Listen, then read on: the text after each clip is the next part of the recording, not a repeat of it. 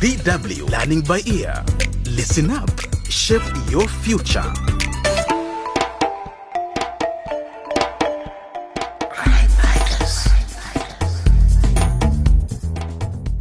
Hello there. Welcome to the second episode of Crime Fighters It Takes a Village. Last time, Jane and Hope secretly snuck away from home with their mother, Carol. They were escaping their father and husband, Lucas, who had been violently mistreating them for a long time. They've started a new life in an African town called Matamba, where they've been living for about two months now. They are still a bit scared that Lucas might find them, but they are really enjoying their peaceful life there. The girls have enrolled at a local school and are both very good students. Carol's looking for a teaching position. She wants to get back to work. That might be difficult though, because she's not at all well. In fact, she's trying to hide from everyone. This episode is called A New Home. We join Carol and the girls while they are getting ready to start their day.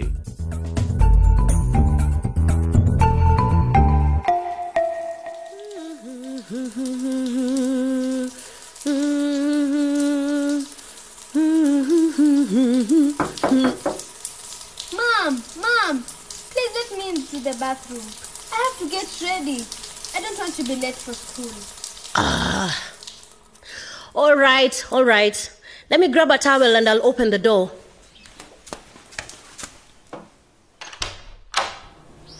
Oh, Hope. Patience is a virtue. I thought I'd taught you, my child. Mwah. Good morning, Mom. Sorry, but I really need to be ready in time. Go on then. The bathroom is all yours. Thank you, Mom. This girl. Oh! hey, Mom, careful. The wall was there first. Mom, you don't look well. Is something wrong? Oh, Jane, it's fine. I think I'm just tired. Are you sure? It's not been easy, has it? Moving to a new town, arranging a house, finding a place for you girls to go to school, making sure we are all safe, and all this in record time. Mm. but we managed it. I'll be okay, don't worry. That cough sounds bad. And you were really badly hurt that last time Dad hit you. Hush, my daughter. It's nothing. I just need to lie down a bit before I go to the market. hmm, If you say so. But please look after yourself. Okay, okay, don't worry. What about you? How's your eye? My vision is still a bit blurry. But the last time I saw the doctor, she said I was going to be fine. I'm so glad. How's school going? Actually, I'm really excited about it today. We are going to discuss our upcoming projects. That's the spirit, daughter. What's yours about? I was allowed to choose which subject I wanted to work on because I got such good results in the exams. And I chose children's rights. Wow, well done, Jane. That sounds very interesting. I look forward to seeing how you present the topic. It's so important for young people like you to be aware of their rights. That's exactly why I chose it. So, talking about rights, Jane, you also have the right to a shower before going to school. So you'd better ask your sister to hurry up and get out of that bathroom. True. Hey, Hope! Leave some water for me.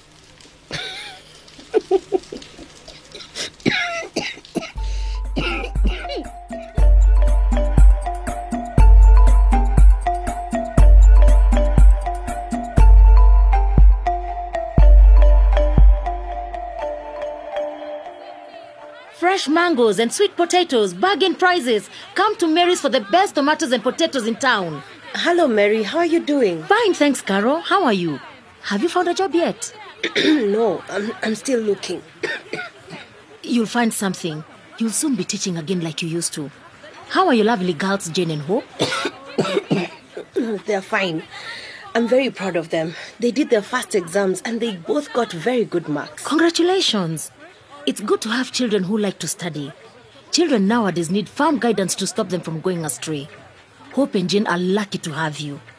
You wouldn't believe how many children end up living on the streets after a family misfortune like yours. But I know it can't be easy for you raising them alone now your husband has passed away. Y- yes. Good morning. I'd like a bag of tomatoes. How much? Oh, it's a bargain, sister. For you, it's only five. Um, well, Mary, I see you're busy. I have to go home and make dinner for my daughters. Oh, yes, Carol. Okay, goodbye. Oh, goodbye. Let me pack the tomatoes for you, sister. Yes, please. Madam, madam, do you need help with your bags? Oh, so this is what you do, is it? You street rats. You don't even try to steal from us anymore. Instead, you just ask politely and expect us to hand it over? Sorry, madam. I was only trying to help. Sister, there's no need to treat the child like this. He really was only trying to help. I know him. Sometimes people give him a coin for carrying their bags. He's actually. First of all, I'm not your sister. Second, this child, as you call him, is a plague in our town. These children, they rob people and they carry diseases. Ah, They have no place around decent people. And Third, yes, you are right. You are not my sister. Fourth, this is Leroy. He's a child, and you have no right to mistreat him like this. He was unlucky enough to lose both his parents. That's why he ended up living on the streets, where he has to deal with all sorts of difficult situations, including nasty, selfish people like you. What? Hmm. How dare you?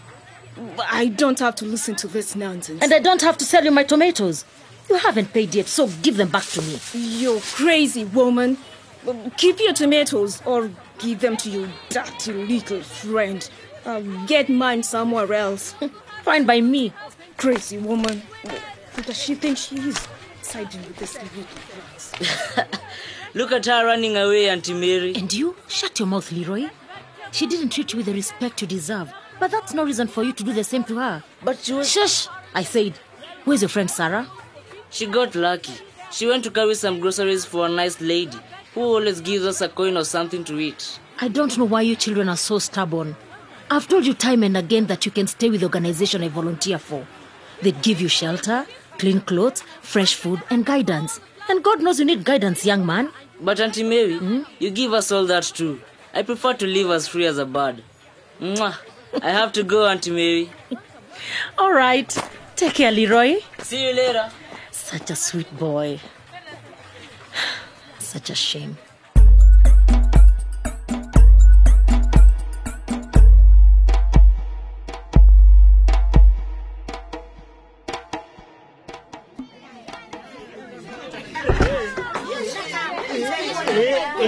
Good morning, class.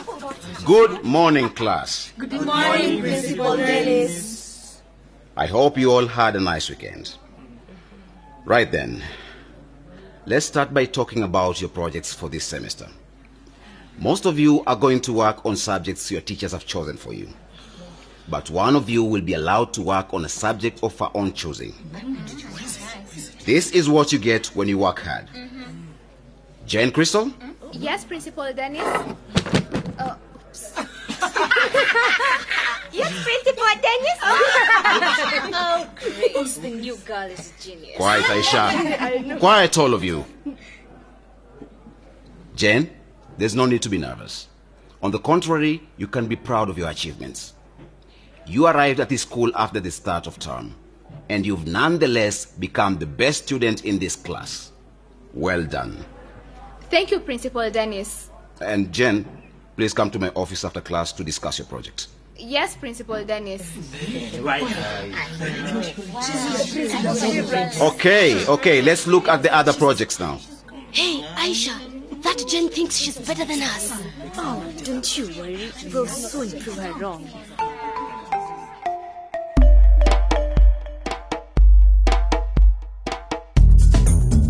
We've come to the end of this episode of Crime Fighters It Takes a Village. Jane has every reason to be proud of her achievements at school, but some of her fellow students are jealous. Is this going to be a problem? Mary, a woman who works on the market, is worried about the street child Leroy. Will she convince him to leave his life on the streets? Join us next time to find out how the story continues. If you'd like to listen to this episode again, just go to our webpage dw.com slash crimefighters. You can also find us on Facebook at DW Africa. Goodbye for now.